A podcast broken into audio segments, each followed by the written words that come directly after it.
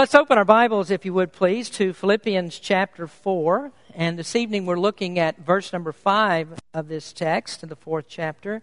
And our subject this evening is a sweet spirit. I remember um, it's been about 12 years ago when I first moved to California that I was really kind of apprehensive before I came about the kind of people that I would meet when I got here.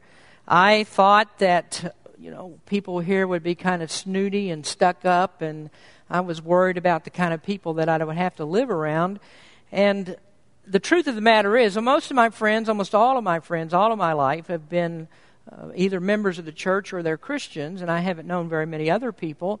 And so I have discovered, just like I did when I came here, that when people are taught the truth of God's Word, that they do turn out to be friendly people.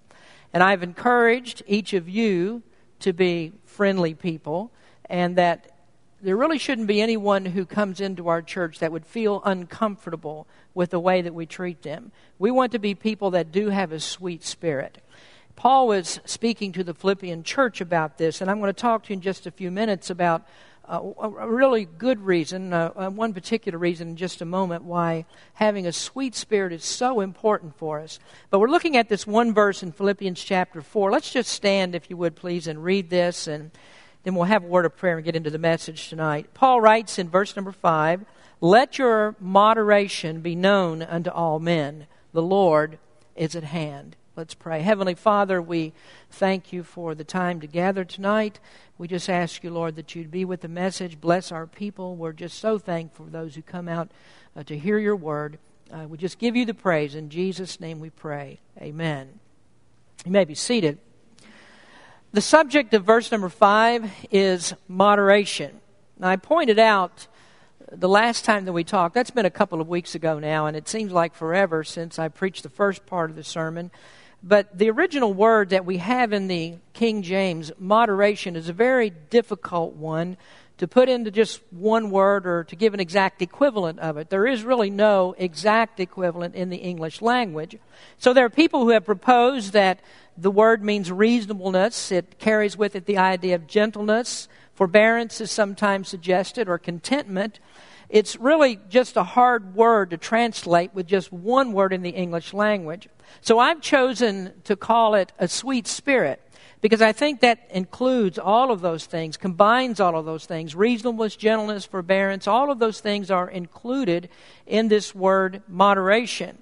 Some people, I think, are in a sense naturally born this way, and that is they're people with, with uh, nice dispositions, they're very easygoing people.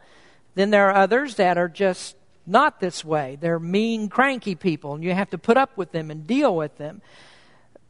I really don't think that in the way that Paul speaks of moderation and having a sweet spirit, that it's a characteristic that anybody has in the way that he speaks, unless you're a Christian. Because what he's talking about here is people who have a real heartfelt burden for other people, a real love for other people. It's the kind of people that always put themselves second to the needs of other people. That was really far from the uh, social tendencies of the time that Paul lived in. In his day, a person was considered to be weak if he had a compassionate spirit. If you didn't stand up for your rights, if you didn't assert yourself, um, then you were considered to be a very weak person. So compassion and, and that kind of an attitude was unusual for those kinds of people. This was a time when one half of the people were enslaved to the other half. And so there was a great difference, a great gap between the rich and the poor, between the aristocrats and the common people, and they just weren't used to the kinds of social tenets that Paul began to speak of when he was preaching to the Philippian people. What Paul wanted Christians to do was to stand apart from that dog eat dog world of the Greeks and the Romans. He wanted Christians to be something different so that people would know that there was something different about them. The way they acted, uh, the way they interacted with other people, that there was a very definite difference in being a Christian and just being a normal Roman citizen or, or one of the barbarians that had been conquered by the Roman people. And we can go back to the Old Testament and we can find that the Old Testament even was very explicit about its teachings on kindness and gentleness. It's not a new concept that we get out of the New Testament, and it's really a characteristic of God's people all along. If you were a believer in Jehovah God, you understood that this was the kind of person that you were supposed to be. You were to take care of strangers, you were to be kind towards people, to be gentle towards them. Uh, the Old Testament taught about how you dealt with the poor. And so it's not a new concept that we find in the New Testament. As I've taught you in the book of Matthew when we're going over the Sermon on the Mount, Jesus clearly delineated between the two sections of the law, and that was the law that we are to love God and the law that we are to love man. And so the lo- love for one another and, and love for God, love as a theme, undergirded all of the Old Testament commands.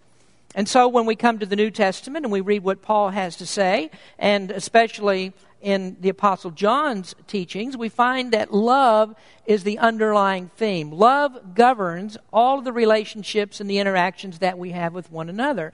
A sweet spirit is produced by a loving person. And so, someone who has a sweet spirit is gentle, compassionate, reasonable, he's easily entreated, he's long suffering. And this is what Paul means when he says, Let your moderation be known to all men.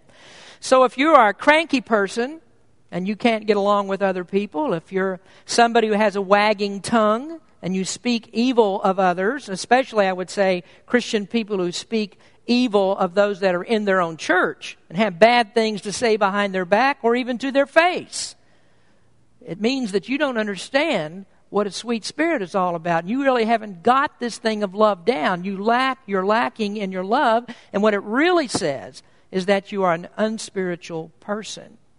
Now, having said that, we talked in the last lesson about ways that we can cultivate this kind of a spirit. Some people already have a good start on it because they have that nice disposition, but really, uh, this is a garden that every one of us needs to hoe. And I mean that we need to make sure that there aren't any weeds that grow up that choke the spirit that God says that we are to have. So I want to go back over just very briefly uh, some of the things that we talked about in the last lesson about how we can have that sweet spirit. Point number one of the message the last time was cultivate a forbearing spirit. And we talked about the ways that we can do that. So let me give you four ways rather quickly because I don't want to spend all the time uh, doing the last sermon. But the first one is don't be easily provoked. Don't be a person who gets angry easily. Be long suffering. Don't retaliate against others when you're wrong. The psalmist says, God is merciful, He's gracious, slow to anger, and plenteous in mercy. The second way to cultivate it is to be eager to forgive. The motivating factor for which we forgive others is the fact that God has forgiven us. And I think better said, we could say that God has magnanimously forgiven us. It was our sins that Christ went to the cross to die for. And because of our sin, Christ had to suffer there to pay for our forgiveness. It's the only way we could be forgiven. And so when we think about that God has forgiven us so much, so magnanimously, then why can't we forgive others who have sinned far less against us than we have against God? And forgiveness is such a common theme throughout the Bible that I think we can say that it is a major theme, a major teaching of Christianity. Thirdly, we mentioned that we must be equitable in judgment. And by that I mean that we are to judge ourselves before we judge others. We ought not to write somebody off because they've done uh, something that's wrong, because we may be just as guilty as they are. So we're to judge with righteous judgment. And righteous judgment always begins with self examination. Look at yourself. How do you compare? What have you done? What kind of sins do you have?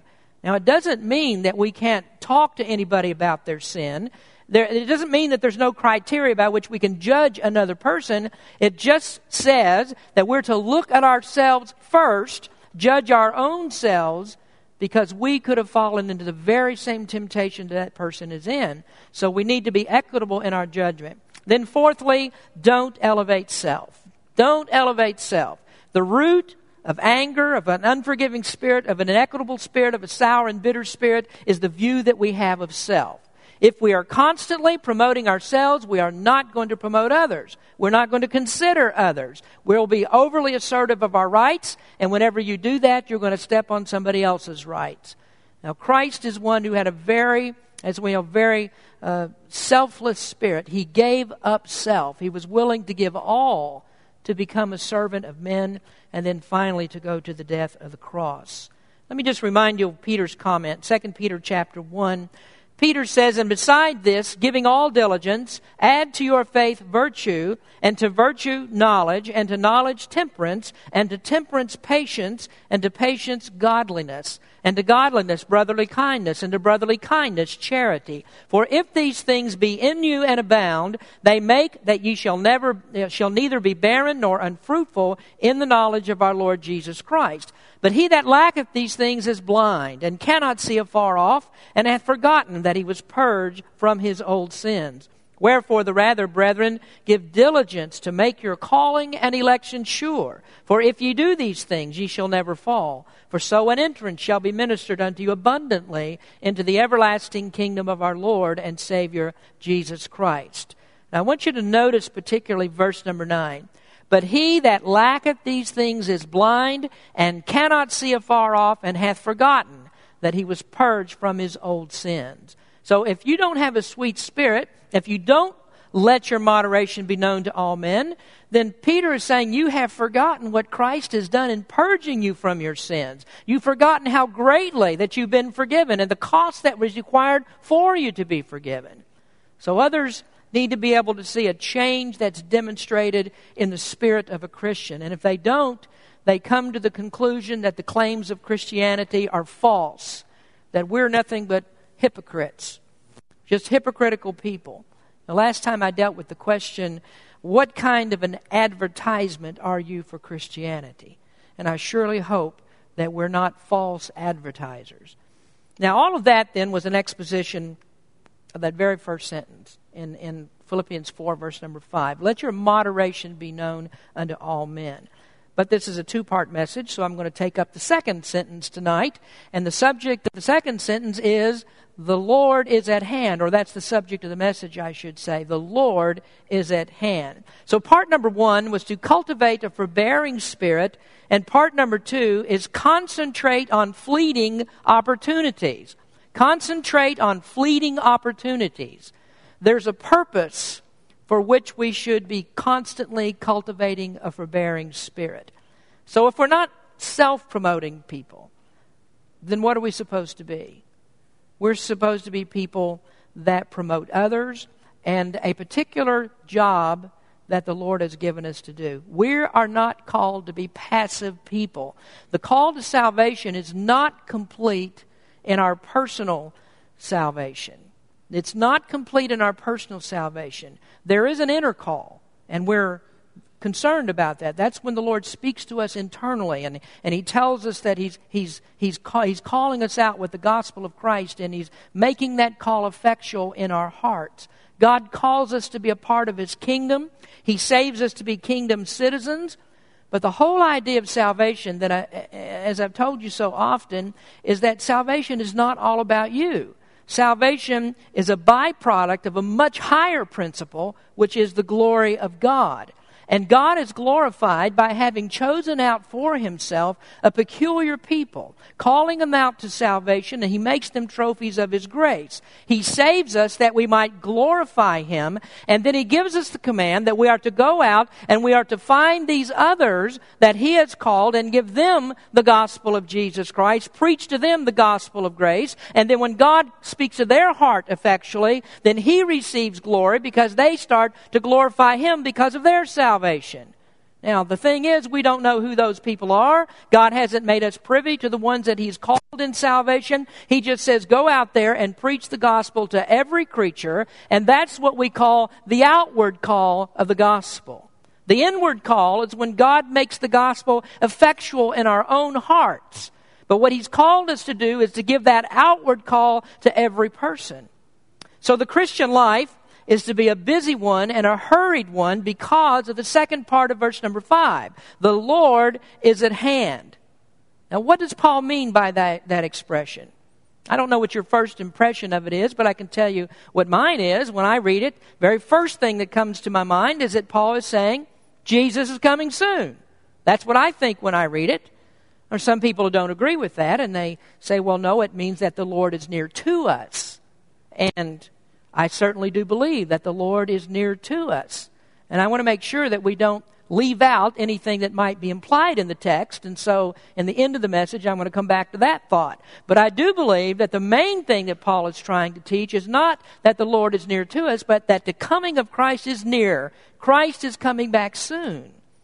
Now, I believe that Paul then is saying that we need to get busy because the coming of Christ is near. So, if Christ's coming is near, then the time to act is now. We've got to get busy right now because Christ is coming back. The scriptures teach the imminent return of Christ. I believe that Paul thought that Christ would return in his lifetime. And he's teaching the Philippians to believe the same. Christ could come back at any moment. He's preparing them as he talks about all these different things that they might have this sweet spirit because Christ is coming back and we need to be people who win others to the Lord. Now, I don't think that Paul thought any of the claims of Christianity would be untrue if Christ didn't come in his lifetime. We, we don't see any disappointment or dissatisfaction in Paul's words if Christ should decide to come at another time. But what we always do see in his writings, and we see them in the writings of the other apostles, is the sense of urgency. There's urgency on two fronts. The first is that Christ is coming soon, and the second is that our time on earth is short. Either it's going to be shortened by Christ's coming or it's going to be shortened by just the brevity of life in general. Jesus taught the urgency of this matter on those two fronts. Now, I'm going to look at a couple of scriptures tonight that bring both of those sides of this into view. The first one is about Christ's coming. Now, I want you to turn over to Luke chapter 12 for just a moment. And here Jesus gives a parable where he's speaking about watchfulness and preparedness.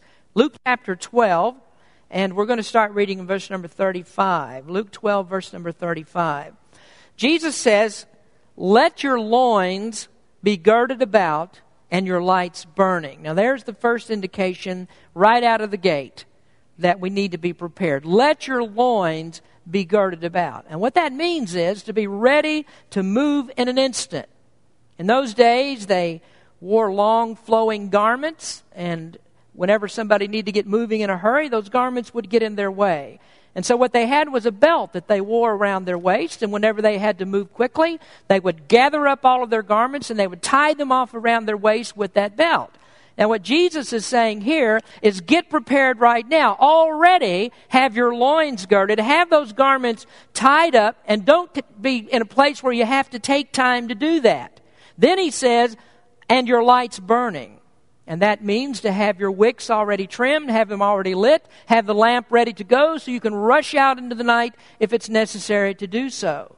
And the light, of course, also refers to our mission. We are bearers of the light of Christ. The whole idea there is that Christ is coming back soon. We've got to be ready. We've got to be watching all of the time. Now look at verse number 36. He says, And ye yourselves, like unto men that wait for their Lord when he will return from the wedding, that when he cometh and knocketh, they may open unto him immediately. Now the reference there is to the master of the house. He's gone away to attend a wedding. Servants don't know what time he's coming back. They're not apprised of the exact hour that he's coming. But a servant's job is one and only one. He serves the master. And so he needs to be ready. When the master comes back, he has to be watching so the master doesn't stand outside waiting for the servant to come and open the door for him. He is supposed to be ready at all times. Verse 37 Blessed are those servants whom the Lord, when he cometh, shall find watching. Verily I say unto you that he shall gird himself and make them to sit down to meat and will come forth and serve them. And if he shall come in the second watch or come in the third watch and find them so, blessed are those servants. Now there we notice the time frame of his coming. The second watch would of course be in the night. And in this case, it's 9 o'clock p.m. until 12 a.m. The third watch is 12 a.m. to 3 a.m. So the idea here is that generally in the daytime you're already prepared. I mean, you're you're already going about your business and you may be watching. The idea is that you have to be ready in the night. You don't know what time he's coming. You don't go to bed, so to speak. The servant doesn't go to bed and let things go until the morning. A servant can't do that. If the master said he's coming back and they don't know the time, they're not to be sleeping. They have to stay awake and wait for him. In the next part, the metaphor changes, and Jesus talks about a thief that comes suddenly when people are asleep. Verse 39 And this know that if the goodman of the house had known what hour the thief would come, he would have watched and not have suffered his house to be broken through. Be ye therefore ready also, for the Son of Man cometh at an hour when ye think not. So there's urgency and preparedness in this. Jesus said in another place, Nobody knows the time that he's coming back. And so he tells us to be on the lookout. Jesus taught and the apostles taught that we are to look for his coming. Now, the time that has elapsed since Jesus made that promise is not important at all. We don't think about how long it has been. The only thing that we're to think about is it could be today. It could be soon. It's going to be soon. So we watch diligently for the Lord to return. Now, Paul encourages then the Philippians about this Christian character. And in effect, when he's telling us to have this sweet spirit, or telling them to have the sweet spirit, he means that's part of girding up your loins. That's part of trimming the wicks on your lamps. It's being busy about the Lord's work and to have everything done when Jesus comes back. And if you don't have a right spirit and a sweet spirit, then the work of the Lord will be hindered. Think about how much harder it is to reach people when your poor spirit, when your mean spiritedness causes you to take two steps back for every step that you take forward. So we have to have the sweet spirit. The Lord is at hand. So at any time, we don't know when it's going to be, the trumpet will sound. And so we've got to think about all those friends and family that we've had that we've been waiting around and say, well, there's going to be a more convenient time to talk to them about the Lord. One day it's going to be too late to do it because He's coming back. So, urgency uh, in the coming of the Lord. So, the Lord addresses urgency on that first front. That's the imminent return. The second front has to do with the brevity of life. The Lord is at hand, meaning that you don't know when you're going to be called home. You could, be, you could die at any moment. Now, I want you to turn over to John chapter 9, and we're going to see how that Jesus addressed that part of the issue of urgency. I referred to John chapter 9 a few weeks ago on Sunday night when we were studying Revelation. And at that time, I was speaking about how the gospel makes a, a difference in the revelation of Christ. We're talking here about the blind man and a person who's blind to Christ, who doesn't understand who Christ is, will own, or the understand that Christ as the Savior and hasn't been had their eyes opened by the Holy Spirit, that person is blind to anything but Jesus' humanity. They see Jesus in his humanity. But when the Holy Spirit speaks to our heart, our eyes are open, and that's when we see Christ in his deity.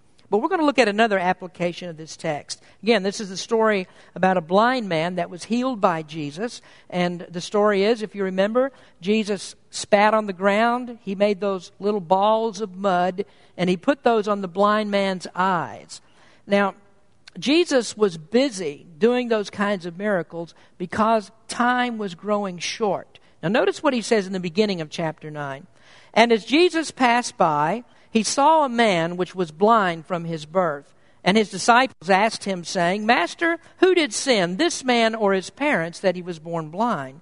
Jesus answered, Neither hath this man sinned nor his parents, but that the works of God should be made manifest in him. I must work the works of him that sent me while it is day. The night cometh when no man can work. As long as I am in the world, I am the light of the world.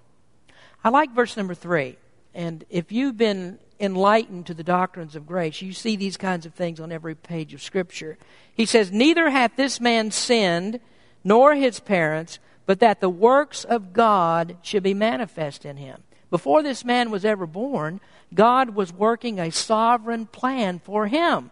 God caused him to be born blind. Now, that's what the scripture says. God caused him to be born blind because Jesus was going to come along and he was going to heal this man for the glory of God. There would be a demonstration of God's power. So, God, in his sovereignty, had this man to be born blind for this purpose. Now, surely we ought to see beyond that factor and see that from eternity God knew that this was going to be so, and God had a purpose in saving this particular man.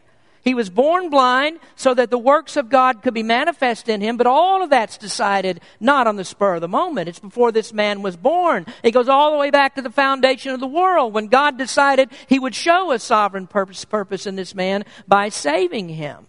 Now, there were uh, people that were all over the place, had all, all kinds of illnesses. There were blind people all over the city. Hundreds were there that were lame. There were many people that were infirm.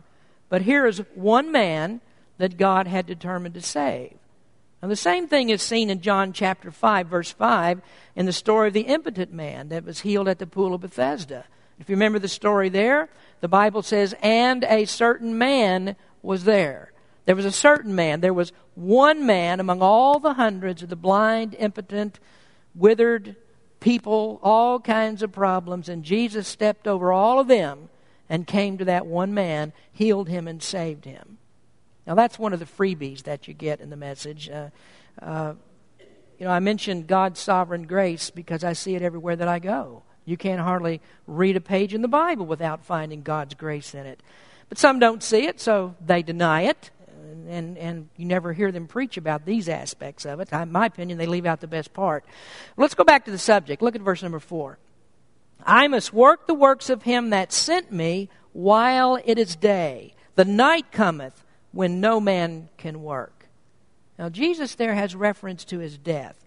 His death was coming soon. Now, he had a very short ministry, and so he had to be busy in the daytime. That's a metaphor for saying that the ministry is going to be short. The night comes. That means the day of death. And he says nobody can work. Now, surely in this you can also see that there's more to this teaching than Jesus just talking about his own death. He's also teaching us that our day of death is coming. We have to be busy now because we don't know when we're going to die. When the night comes, that's the day of death. Then we don't know or we, or we won't have an opportunity to, to speak to people about Christ. So the daytime, it's metaphor for our lives. The nighttime is a metaphor for our death. And we're to be busy. Paul states it another way in Ephesians chapter 5. He says, Wherefore he saith, Awake thou that sleepest, and arise from the dead, and Christ shall give thee light. See then that ye walk circumspectly, not as fools, but as wise, redeeming the time, because the days are evil. Redeeming the time. Let me read you some comments from William MacDonald on this verse. And th- this really, it couldn't speak to our subject more clearly than what he says. He says, The walk of wisdom calls us to redeem the time or buy up the opportunities. Every day brings its open doors, its vast potential. Redeeming the time means living lives noted for holiness, deeds of mercy, and words of help. What lends special urgency to this matter is the evil character of the days in which we live. They remind us God will not always strive with man. The day of grace will soon close. The opportunities for worship, witness, and service on earth will soon be forever ended. Now, you see the urgency? Live lives of holiness with deeds of mercy and words of help. Isn't that having a sweet spirit? Isn't that what we're talking about here? Buy up the opportunities. Concentrate on fleeting opportunities because God is not always going to strive with man. The day of grace is coming to a close, and all of our opportunities are going to be gone. You don't know what moment you're going to be called out of this world and so the time to act is now. Now let's look then at one other aspect of the statement. The time to act is now. The second is the time to appear is later. The Lord is at hand. Why do you need to cultivate a sweet spirit? I mean, why do you have to concentrate on the fleeting opportunities? Because the Lord is at hand. Because He's coming. The day of your death is coming soon. And when Christ comes, you will have to give an account of how you've lived your life. It's wonderful for us to know that our sins have been forgiven in Christ. It's great to know that when we stand before the judgment seat of Christ that it's not a time to decide whether God's going to let us into heaven. That's already been determined. Uh, Jesus died for our sins. He paid for them all. And so we're not worried at the judgment seat of Christ whether we've done enough good deeds in order to get us into the kingdom or into, uh, into the kingdom of heaven. His perfect life, Christ's perfect life and his atoning death are the guarantees for heaven. And if you are a believer in Christ, you are judged for your salvation based on Christ's performance. Now, this is one of the things that Brother Ekno was teaching, and it's kind of interesting that our thoughts run con- concurrently on these kinds of things, but that's one of the things he was talking about. Is our our salvation is not based upon our performance, so we're not always out here doing all these things and doing and doing and doing and and thinking that somehow we have to perform for God. Our salvation is based upon Christ's performance only. But that doesn't mean we're not going to be judged. We certainly are going to be judged, and what we do in this life speaks a great deal about how happy we're going to be at that judgment. Here's what Paul said, 2 Corinthians 5, verse 10 For we must all appear before the judgment seat of Christ, that everyone may receive the things done in his body according to that he hath done, whether it be good or bad. Down through the years, I've heard a lot of preaching on the judgment seat of Christ. I've heard a lot of conflicting opinions about what it's going to be like, what kinds of things take place there. And I have to be honest with you. I, I, mean, I just have to say, I don't think we have enough information in the Scripture to, to tell us the full implications of what happens at the judgment seat of Christ. I don't think I can figure all that out, so I'm not going to be overly dogmatic about what takes place. But I do know this it's going to be judgment. And I do know that there are rewards that are involved in this. And I know that we're going to be judged for the good and the bad. Now, what, how far God goes with the bad, I have no way of knowing. I don't think anybody knows that. I don't pretend to know. But this part I do know. I want to be pleasing to the Lord at that judgment because whatever else that I might know about it, if I'm pleasing to the Lord, that's going to be good for me.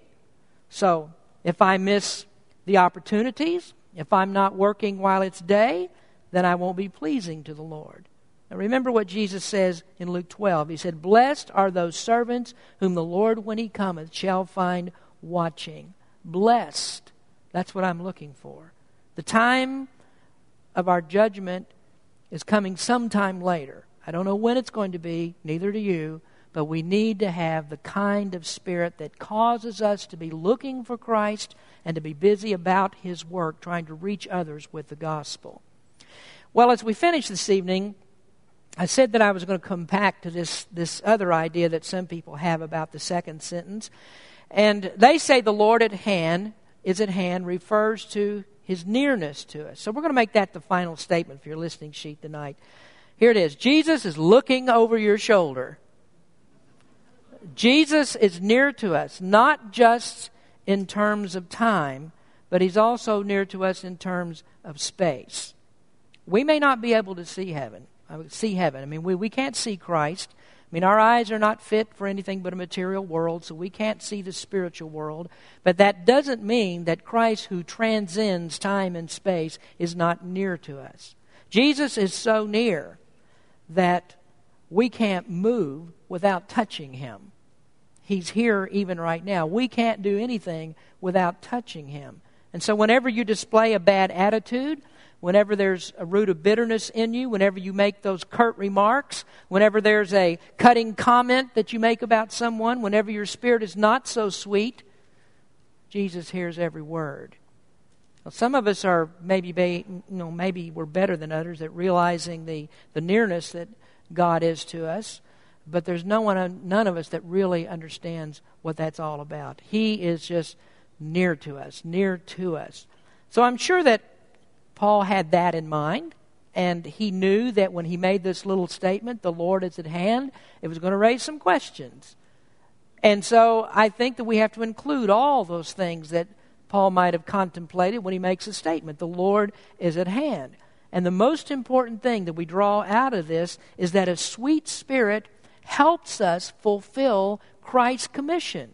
That's what we've been called to do. A sour and bitter spirit hinders the work of Christ. So we don't want to be that way. We want to glorify God by reaching those that He's called, that He will call out for to salvation for Himself. So I pray that we would have that kind of spirit so that people will not say about the messengers of the gospel, Please, Lord, save me from your followers. We hope that we're not the kind of people that invoke that kind of reaction. Here's what we want Isaiah said it How beautiful upon the mountains are the feet of him that bringeth good tidings, that publisheth peace, that bringeth good things of good, that publisheth bringeth good tidings of good, that publisheth salvation, that saith unto Zion, Thy God reigneth. I think it's what Paul means when he says, Let your moderation be known unto all men. The Lord is at hand. Let's pray. Our Heavenly Father, we do thank you for the opportunity to look in your word tonight. And Lord, I do pray that all of the members of Berean Baptist Church would be people with a sweet spirit. I pray, Lord, that we would be friendly people, outgoing people, those who are willing to give the gospel to others. I pray that our church might be a place where people would come in and feel welcome and they would see the kind of spirit that they've heard so much that Christians are supposed to have. I pray, Lord, that we might not be false advertisers of Christianity.